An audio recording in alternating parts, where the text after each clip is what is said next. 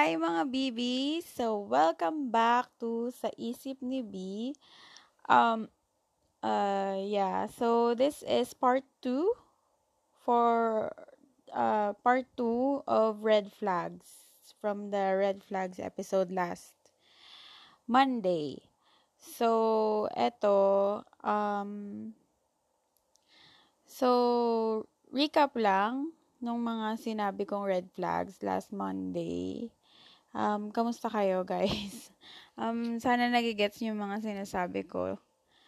So, okay, eto, recap. Number one, sabi ko, taking extreme measures to prove himself. So, yun nga yung um, bibigay niya sa yung mga passwords niya or yung yung ano ba, yung um, papakasalan agad or whatever just to prove himself na seryoso siya sa'yo which is uh, medyo red flag siya. I don't know kung kayo tingin nyo red flag siya.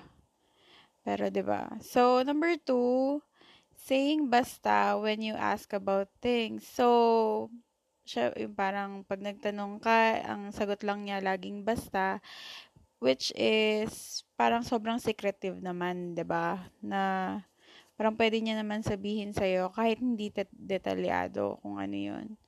So, number three, invalidates your feelings. Tsaka yung doing the sad boy line. So, this is typical gaslighting. So, gaslighting talaga is a very, very red flag. So, yun nga, um, Number four, anger management issues. So, yung talagang naninigaw kapag galit, yung hindi siya nagfi-filter ng sinasabi niya, minumura ka na pag galit.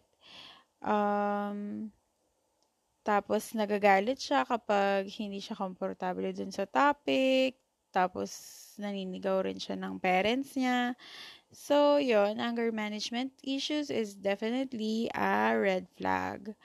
So, number five, you always need to adjust to what he needs. So, yung, um, parang lagi ka talaga, parang kung kailan niya, kail, kung kailan kanya kailangan, kailangan available ka. At kung ano yung kailangan niya, kailangan nag adjust ka din. So, This is a red flag. What I think, hindi mo siya mapapansin din eh. Parang, lalo na pag mahal mo na yung tao. But, kapag napapansin nyo na siya na nangyayari to sa relationship nyo, it's time to reevaluate talaga. Hindi ko naman sinasabing i-break nyo agad. Reevaluate lang naman. Um, hindi naman or evaluate para ma-correct or evaluate para mapag-usapan nyo. So, communication is key talaga. Hindi naman dahil sinasabi ko tong red flags na to is mag-break kayo or whatever. So, pwedeng re-evaluate your relationship and then talk about it and yon. So, number six, once this just finish with sorry during an argument. So, yung um, mag-apologize siya, tapos yun na yun. Kahit na repetitive na yung mistakes, ayaw niyang pag-usapan, ayaw niyang malaman kung bakit ka upset dun sa um, mistake, uh, ba't ka upset dun sa nangyari and para hindi na maulit. Gusto niya lang mag-sorry and then yung babawi na lang or hindi na daw mauulit pero nauulit pa rin. So, red flag to guys kasi syempre, um, pag, uh, I mean, oo, nag-apologize siya and whatever, pero, sincere ba talaga kung nauulit siya?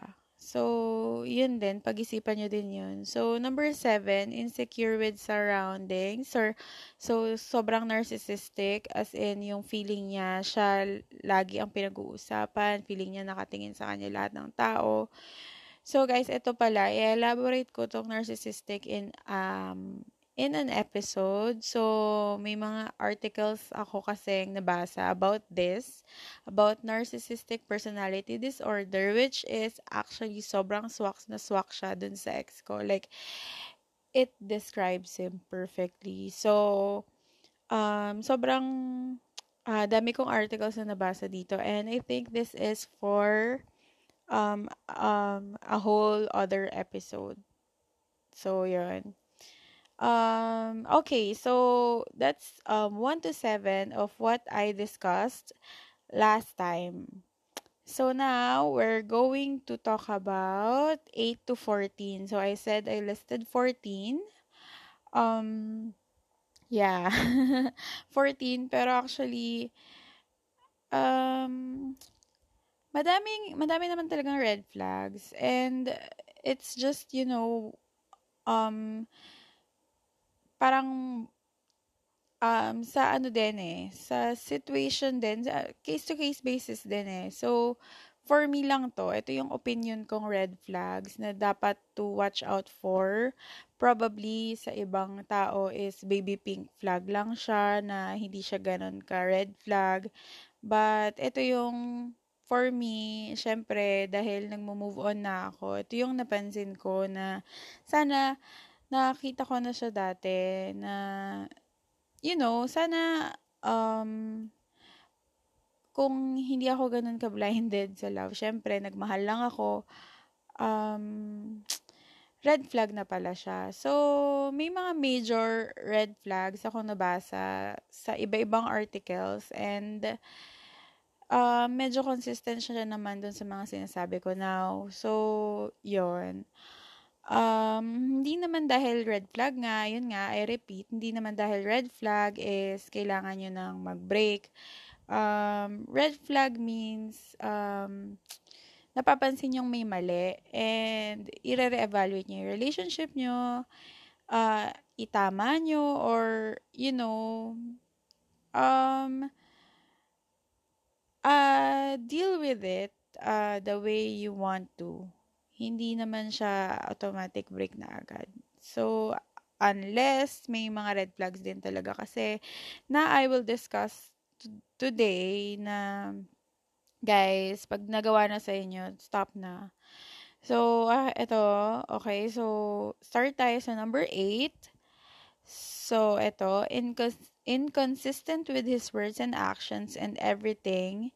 And, depende sa mood niya lahat. So, um, ito, nasasabi ko to kasi, um, based on my experience, um, wala siyang, uh, alam niyo yung wala siyang isang salita. So, inconsistent with his words and actions. Um, kasi may nangyayaring times, like, um, kung wari, we have an argument right now, and then, yan, nagkapatawaran na, and whatever, and then, the next few days, um, we're going to be okay, um, sweet-sweet siya, babawi siya, ganyan, And then, after a few days, wala na.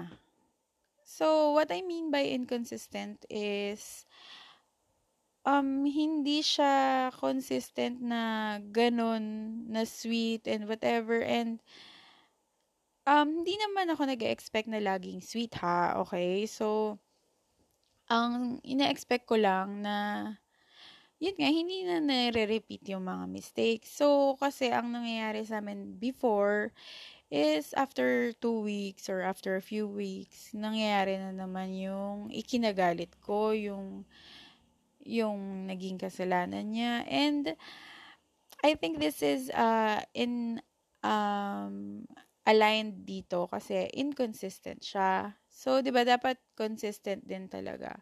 Like, um, yun nga, yung sinasabi ko um, from the previous episode, um, yung dun sa insecure surroundings and whatever. Uh, 'di ba nga, ang nangyayari dati is pag nung naliligaw siya sa akin and yung nagkakamabutihan kami, okay lang sa kanya na may PDA na nag-ano. Pero after a few months, biglang hindi na siya, hindi na daw siya komportable, na nagyayakapan kami or whatever. And, sobrang, you know, inconsistent na eh. So, tapos biglang parang dumedepende na sa mood niya na parang, oo, I mean, may mga times na hindi ka, hindi ka, wala ka sa mood man lambing or whatever. Pero, yung kasi, yung sa ex ko is grabe eh. Parang, um, like, right now mag-uusap ka, mag-uusap kami ng um, re- like right now mag-uusap kami ng um, okay kami or malambing ganyan. Tapos maya maya biglang parang hot and cold, guys. So yun. Um, aligned dito sa number 8 is you feel like he doesn't want to be with you. So, lack of communication, ganun. Um, hindi niya napaparamdam na gusto kanyang kasama. I mean, guys, mara, um, guys and girls ha, mararamdaman nyo to eh, na pag gusto ka kasama ng tao eh.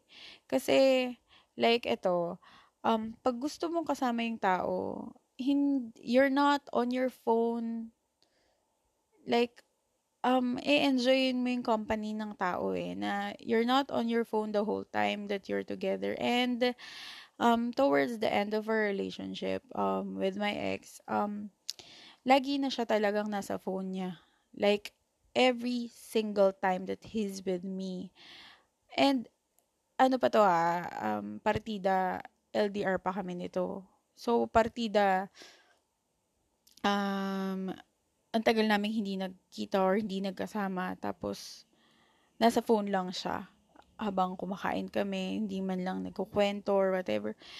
So, di ba, parang pag matagal kayo nagkikita, syempre, ano yung mga chika, yung, ano yung mga may kukwento, ganyan. So, yun, guys, um, for me ha, for me, this is a red flag na pagka when you're together and he's on his phone the whole time. I mean, okay lang mag-phone eh, pero yung the whole time that you're together and then he's on his phone, um, medyo medyo pangit na eh, 'di ba? So, ayun, um, eh, yun. So, syempre, case-to-case basis din, guys. Kasi, if, syempre, magkasama naman kayo sa bahay or whatever, um, syempre, hindi naman yung palaging usap-usap lang kayo. But, you know, when you're on a date or, or kumakain, ganun, ganun yung nangyayari. It's, medyo red flag na siya. Um, hindi naman siya major red flag. Pero, syempre, ito, this is where you talk it out um, so, inconsistent. Yeah. So, I think this is aligned with inconsistent with his words and actions kasi um, I brought this up to him and he said, he told me na he's not gonna do it again. But he does it every single time.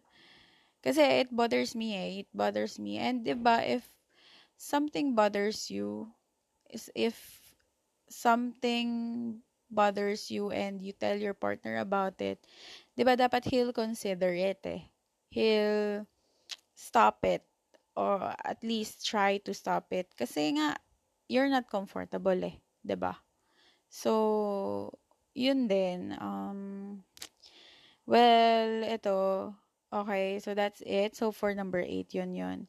So number 9, um, again, I re- research articles na red flags and I found this is physical abuse. So, um, okay, so medyo controversial siya, di ba? Pagka sinabi ko physical abuse, kung um, pinisikal niya na ako. But, um, wala naman nangyaring ganon. But, uh, Sige, I'll share this bit. Um, sometimes then, um, sometimes then, uh, I'm, I'm afraid then na he'll na aabot kami doon sa ganon. But, um, hindi naman, hindi naman kami umabot sa ganon. But, there is the fear in me until the end of a relationship. There was a fear in me na magagawa at magagawa niya yun sa akin. Kasi, again, back to number four is kasi may anger, anger management issues siya. So, usually, um, he lets out kapag sobrang galit siya na nasusuntok niya yung kung ano man yung nasa surroundings or whatever. And, you know, it bothers me and it scares me and um may times kasi din nang nangyayari na alam mo yung aambahan ka na niya na uh, he wants to hurt you but he doesn't. So, wala na, parang may pagpigil pa rin naman. But, um, yun nga, nangyayari kasi yung mga ganong instances. And, ayun, so, red flag na siya, guys. Yun. Um, di ko naman, okay, so, red flag talaga yung physical abuse, guys. And, um, in other people, this is a deal ba- deal, deal breaker. So actually, uh, this is one of my deal breakers then. I mean, I mentioned, 'di ba, before na deal breaker ko is yung cheating. And nung nabasa ko to sa article, this is also a deal breaker na pagka sinaktan ka niya na physically, guys, stop na. Stop na talaga. Kasi, um, if he hurt you once, he'll do it again. He can do it again. And that's that's definitely a red flag. I mean, wag nyo na re-evaluate or whatever. Um, matik na dapat na break na yan. Yeah. Lalo na, guys, kapag naging mag-asawa na kayo, he'll he'll hurt you physically or she'll hurt you physically. So, ayun. Um, again, sinasabi ko, he, I, this didn't happen to me. I research articles lang naman. So, yun. So, um, number 10, active addiction. So, this is one of the things I re- researched then. Um, active ad- addiction is, um, it's about yung mga drugs and whatever. And, alam, um, alam naman natin na may scientific studies about drugs na nag, um, na nagka-cloud ng mind ng user. So, ayun guys, um, especially if recreational purposes na if, and I mean, uh, recreational siyang nag um, gumagamit. Guys, uh, red flag na to. Kasi, uh, for me ha, red flag na to. I mean,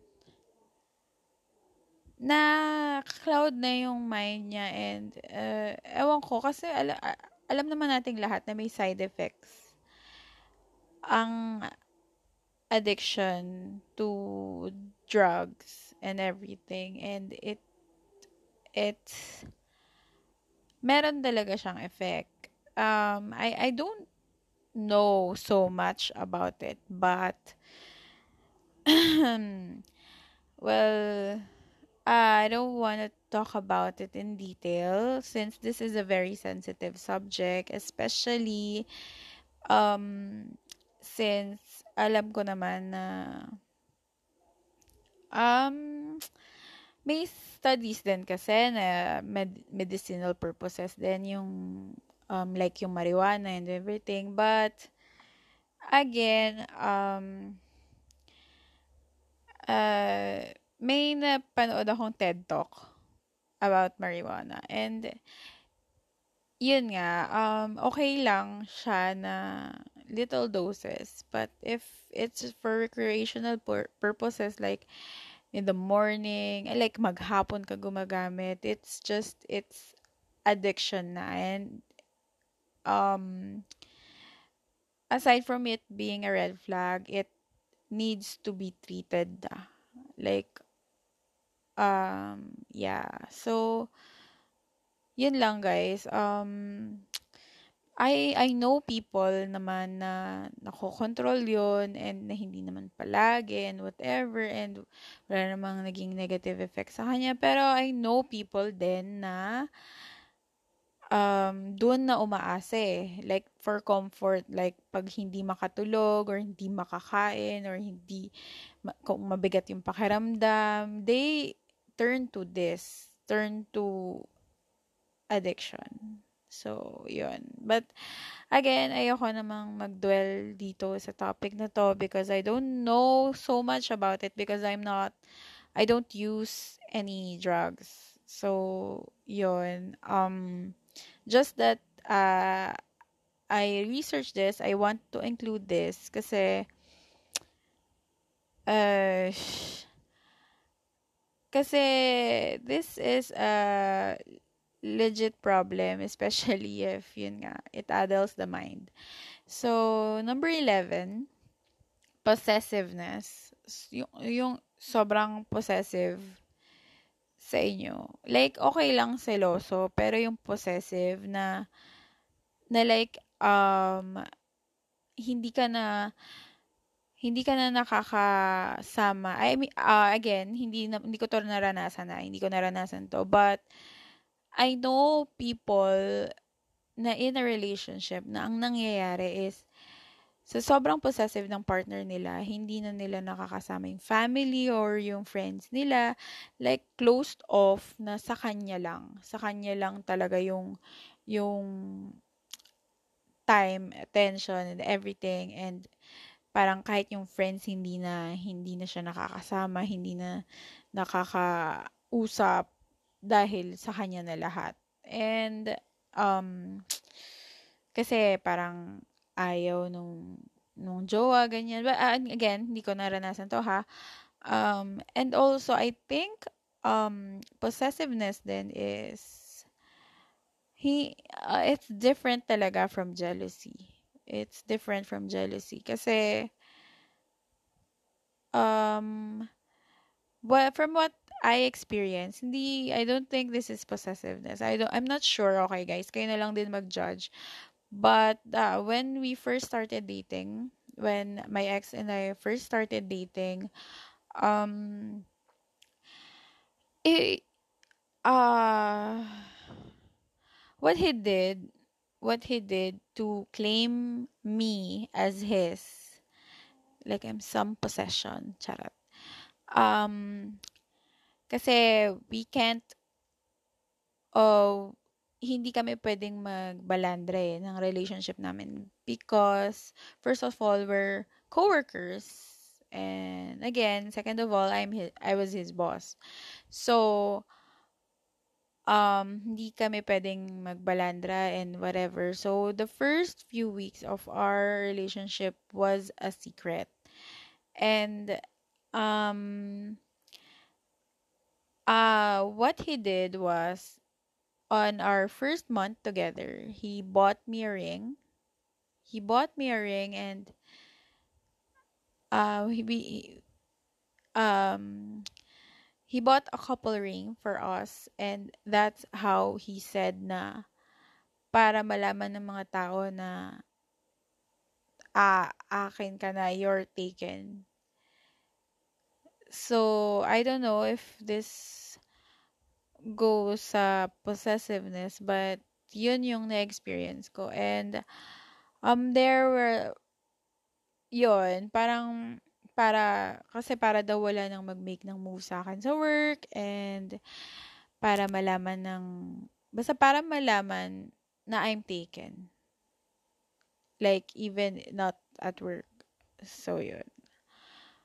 Um, I don't know if that's possessiveness for you, but yun, yun nga. Um, well, yun, it, when we ended, eh, it became hard for me to actually remove the ring kasi I really wore that for the three years that we were together. Um, and then he bought me two uh, other rings, and so I have three rings from him. Yon. So, yun lang naman. Um, so number 12,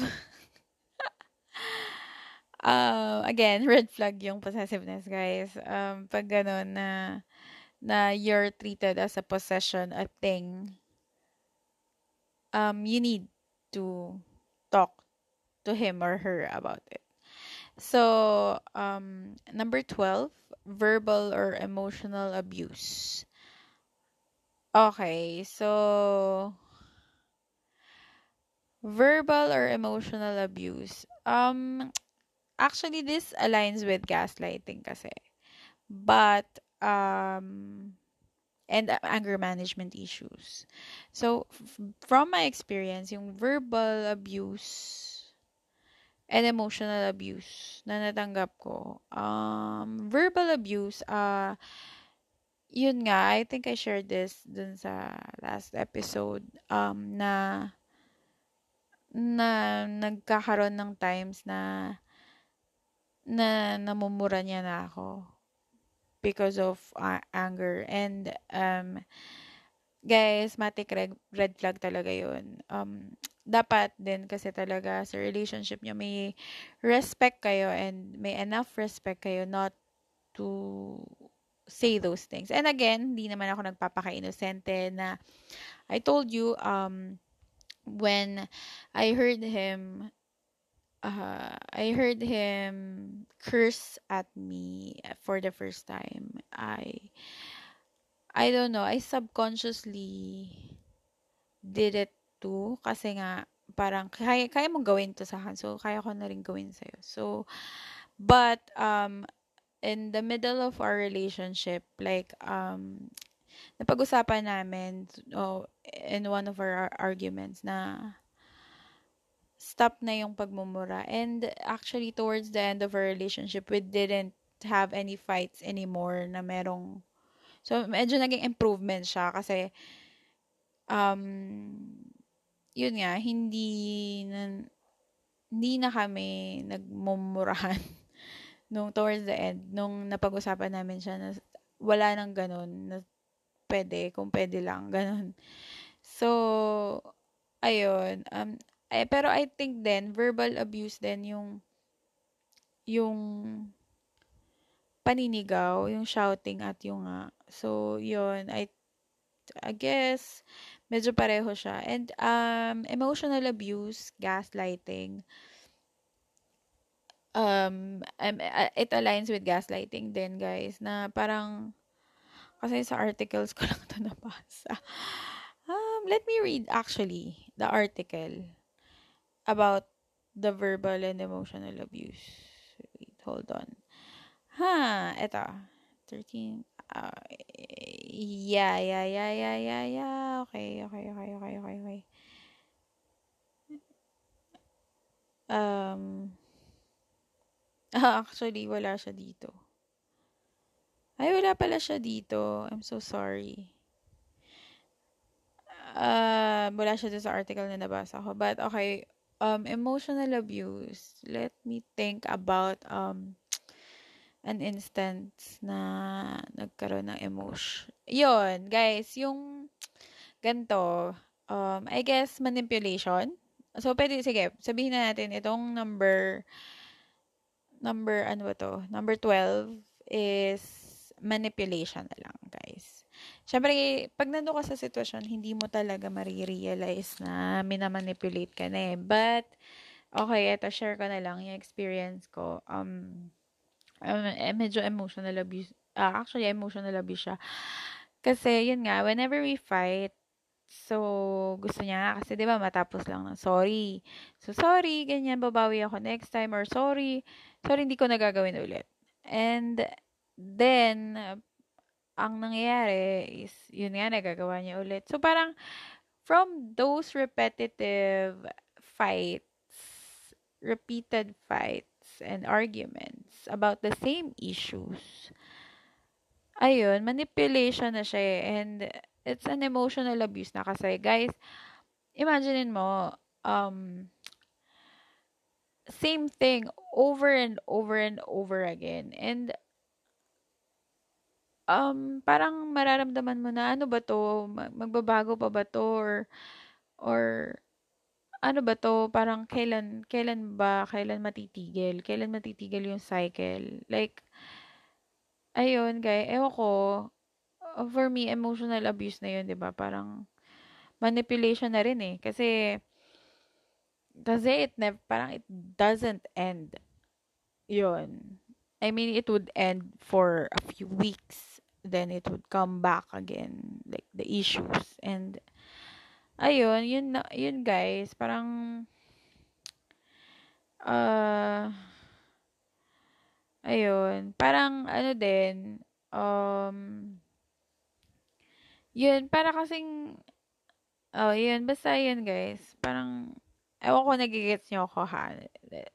Uh, kasi guys, mararamdaman, nung, kasi nung towards the end of our relationship, ito ha, syempre, yun, yun na yung mga iaano ko eh. Kasi doon ka na nare-realize na mali na eh. Doon sa, towards the end. So, towards the end of our relationship, I actually tell him na na, minamanipula mo na ba ako? Kasi paulit-ulit na to eh, na parang, ano ba, bakit ba ayaw pang mag-break kung ganito lang din na paulit-ulit na sin sobrang paulit-ulit-ulit na lang yung nagiging issue natin na parang yung yun nga parang yung binasa kong quote last uh, last episode yung um parang uh, the past is actually not the past if if it's repeating it right now. So it's actually the present.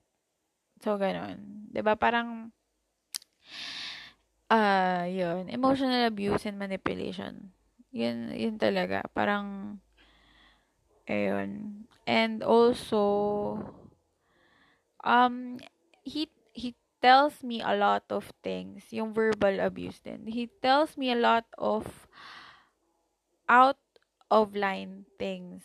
Like, um, meron, um, hindi ko na lang i-share yun kasi sobrang grabe na nangyaring yun. But, um, sige, sabihin ko na lang yung iba niyang mga sinasabi sa akin. Um, Okay, uh, before he told me na na 'di ba? Okay, so 'di ba kinuwento ko like the first uh the first few months when we started dating. He's he told me na parang tinatawag na nga niya akong wifey noon eh na parang future Mrs. ganyan or ganyan. And then after a few months um ewan ko rin kung ano nangyari pero parang biglang, bigla niyang sinabi sa akin na, bakit ka ba ganyan? Ano ba yan? Parang, di ba naman kita asawa? Parang gumag, gumagana na siya na parang, um, hindi ko alam. As in, kasi guys, sobrang inconsistent niya na parang, yun nga, I think every red flag aligns with, align, nag-a-align siya eh. Lahat, lahat ng sinasabi ko, mga red flags, na kahit in-enumerate ko siya, parang, mag, medyo magkadugtong-dugtong siya eh. So, parang inconsistent din siya sa actions niya and sa words niya. And, yon um, anyway, uh, madami pa, madami pa talagang instances na ang dami niyang sinabi sa akin masasakit. Ayun. Na parang, Ewan ko. Tumagal siya. Charet. So, number 13, when you feel like you have to tell him how to treat you. Okay, ito. Guys, um, uh, nangyari sa amin to. So, based on my experience, kasi parang sobrang, alam mo yun yung, I, parang I was begging na, na, for him to treat me right. Yun.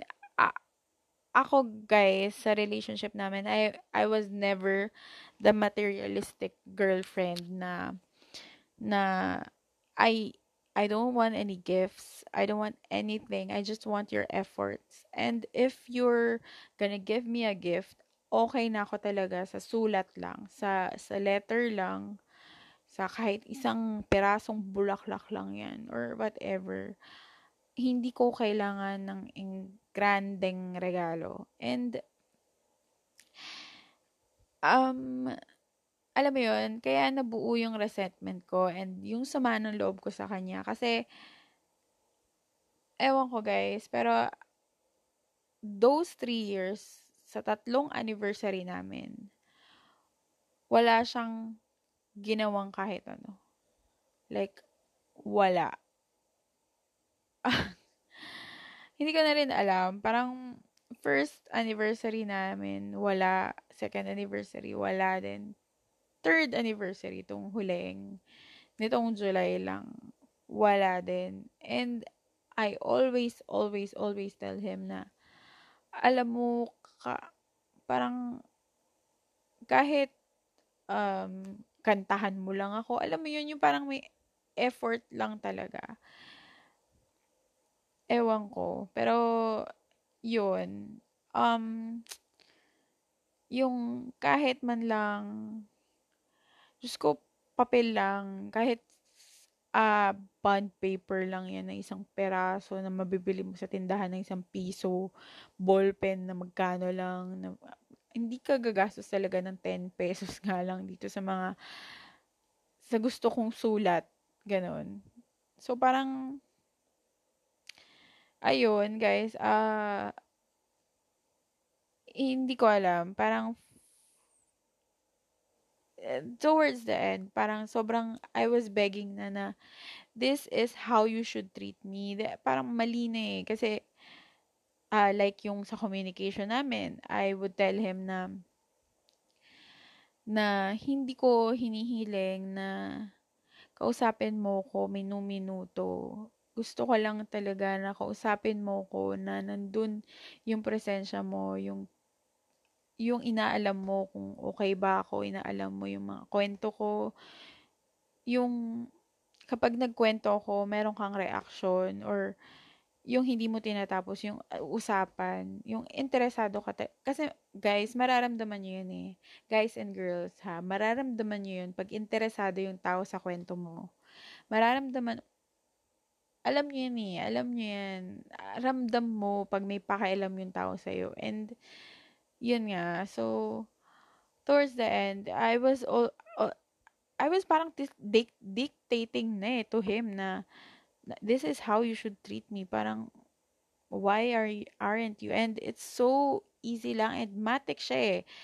Uh, di ba, uh, pag nanliligaw kayo or may gusto kayong tao, like kahit sa babae, uh, this applies to girls din, na pag may gusto kayong tao, lahat talaga gagawin nyo eh for him or her. 'Di ba? Parang kahit 'di ba, parang you, you will treat him or her how you want them to treat you. And parang gets gets ba? Parang matik mo na eh. Madali na lang gawin sa eh. Madali madali mo na lang gawin. And especially when you're in a relationship 'Di ba? Parang gagawin mo eh kasi mahal mo yung tao. Gagawin mo kasi gusto mo yung tao. Gagawin mo kasi gusto mong maayos kayo or gusto mo magstay yung tao. And sana yun nga, noon ko pa na-realize na he doesn't want to. He just plainly doesn't want to. Kahit na sinasabi niya sa akin na babawi siya, ayusin pa niya na, na magbabago pa siya and whatever. Like, sana, yun nga, noon ko pa rin na-realize na he will never ever change na. But, yun nga guys, I'm enumerating red flags right now and na sana matagal ko na actually nalaman or nakita. But, I know, I know na if you're in a relationship and you're, you're, you love this person and hindi mo, hindi mo siya makikita eh. So, again, guys, um, if you're listening to this, um, if you're noticing these signs, I'm not saying you break up. It's time to reevaluate lang talaga. Yun, yun yun. Okay? So, it's time to think about it, to reevaluate, and yun. So, 14, actually, unequal input and output. Okay, I read this article. I just want to share ito. So it's important to look at how much both of you are giving and receiving in the relationship. There should be equal give and take from both of you. And if you're giving more than what you're giving back, that's a red flag. So, dun sa relationship namin, um, nung una naman talaga, so this is based from my experience ha, and kaya nahirapan din ako mag-move on kasi alam mo yun, nagtatalo kasi yung utak ko na parang alam ko na kapag nagbibigay ka, dapat hindi ka naghihintay ng kapalit. 'Di ba? This is so true, 'di ba? Parang kapag nagbibigay ka, dapat bukal sa loob mo na hindi ka naghihintay ng kapalit. But, eto, yung based from my experience, yun, yun kasi nagtatalo sa utak ko, kaya hindi ako nakamove on agad eh. Kaya parang feeling ko ang sama-sama kong tao na parang um, from my previous episode na parang yun yung sinasabi ko na nabuo yung resentment resentment sa loob ko. Um, nabuo yung sama ng loob ko. Kasi um, I um, not just the material things kasi. Again, I'm not, hindi ko habol yung material things na big, parang pag magbibigay ako sa'yo ng mamahalin, bigay mo rin sa akin. No, guys, I was never talaga the materialistic girlfriend. Uh, okay na sa akin talaga na may sulat or basta kahit ano na effort na ginawa mo na pinag-isipan mo na ay gusto to, gusto niya to, gusto to ni Bea na na um, parang kahit kahit ano pa yan, guys. Parang yun, parang at least naisip mo na ito yung gusto ko. Kahit ano yan eh, guys. Parang chocolate lang na favorite ko. Ganon. Parang um, maisip mo, ay favorite niya to. So, ito yung bibilin ko. Ganon. Pero ito nga, yung nangyari is um, from my experience, um, kasi this is a controversial topic nga rin. Kasi nga, if you're giving something, you're, you shouldn't expect something in return. Which is true naman. I wasn't expecting something in return. Pero, ang nangyari kasi guys, I was giving and giving and giving hanggang sa maubos na ako. Na like, I sacrificed a lot of things for him. Like, my my time, my um, my time, my efforts, lahat, lahat talaga na parang parang I wasn't feeling ganito na lang guys, hindi hindi materialist hindi hindi material things yung hinahanap ko. Ang hinahanap ko talaga is efforts. Yung effort na yung parang effort na naiisip mo kung ano yung gusto ko na like um bumawi ka in terms of doon sa sa ganun. Parang alam mo yun yung katulad nito ito okay ito sige itong magandang sample. Um 'di ba nga I was telling him na yung lack of communication and whatever and whatever. So parang sana effortan mo naman na kausapin ako. Kasi, kaya niya eh. Kaya niya, guys. Nung, nung after I resigned, um, the first few weeks, eh, grabe todo effort siya talagang mag-VC and everything and ganyan. And, and hindi siya, parang kung makakaligtaan man niya, babawi agad yan ang hindi ko sinasabi. And, yun yung parang hinahanap ko na effort sa kanya na parang ang nakakainis lang kasi, hindi siya consistent. So, ako yung, parang alam mo yun, yun nga, yun, nagkakagulo, naggugulo kasi hindi consistent yung nangyayari. Hindi consistent yung binibigay niya. Na sana consistent. Ganun. Para, mararamdaman mo kasi yun eh. Mar- mararamdaman nyo guys, pagka importante ka sa tao na hindi kanya talaga kaya mawala na na ini-effortan ka talaga niya, mararamdaman mo yun. Kasi dati ramdam ko sa kanya eh. Da- dati ramdam ko. Pero nung huli, hindi na eh. Yun. Um, again, this is a controversial topic kasi um, ayaw, parang, yun pa, na parang um, expectations, disappointments, uh, expectations will, would lead to disappointment. So, yun lang. Pero, um, kaya nga, I was hating myself at hindi ko matanggap. Kasi nga, nabuo talaga guys, yung sama ng loob ko. Kasi sobrang ubus na ubus na ako. Na parang, nararamdaman ko na na hindi, na wala siyang pake. Kahit like isang ounce ng pake sa nararamdaman ko or sa sa akin.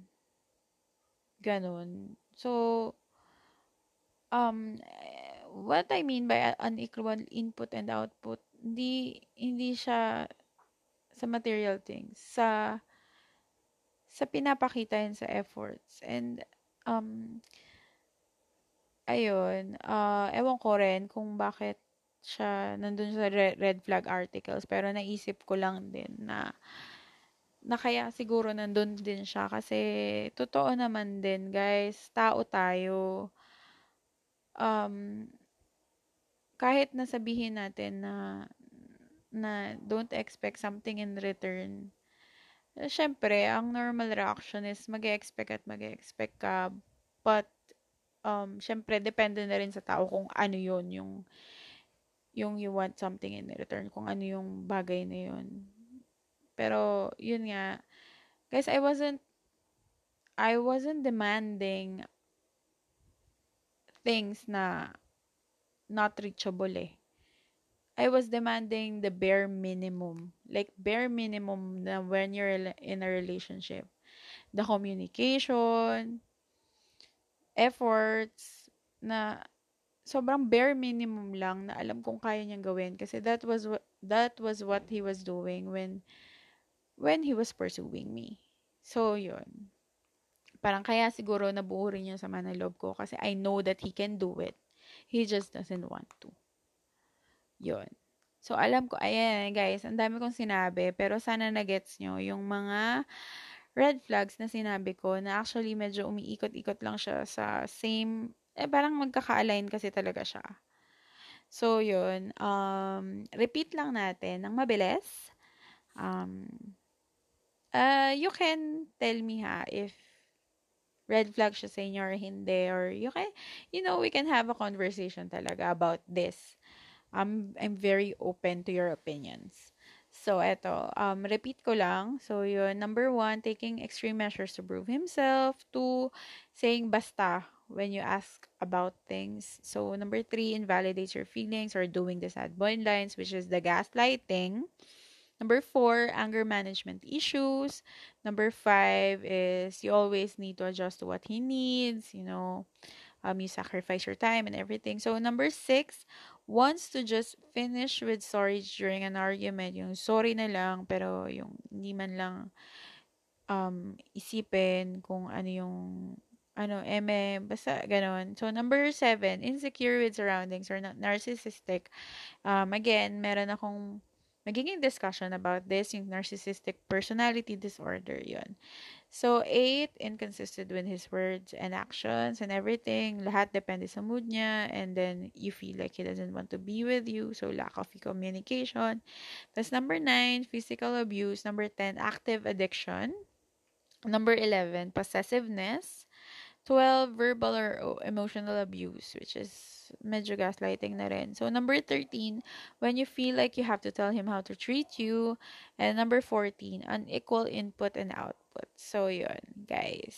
Um, sana may mga natutunan kayo. And if, again, if you have something to say and yung meron kayong gusto, meron kayong input or meron kayong gustong sabihin about this, you can um, message me. You can message me. I'm open to conversation. Yung mga topics na ganito. So, yun. So, guys, medyo mahaba na pala. Hindi ko napansin yung recording na sobrang haba na pala niya. So, yun. Um, till the next episode, I'll be having a guest, another guest. So, every Friday, I'm aiming to have guests. So, depende pa rin. And every Friday, music plus talk episodes para masaya.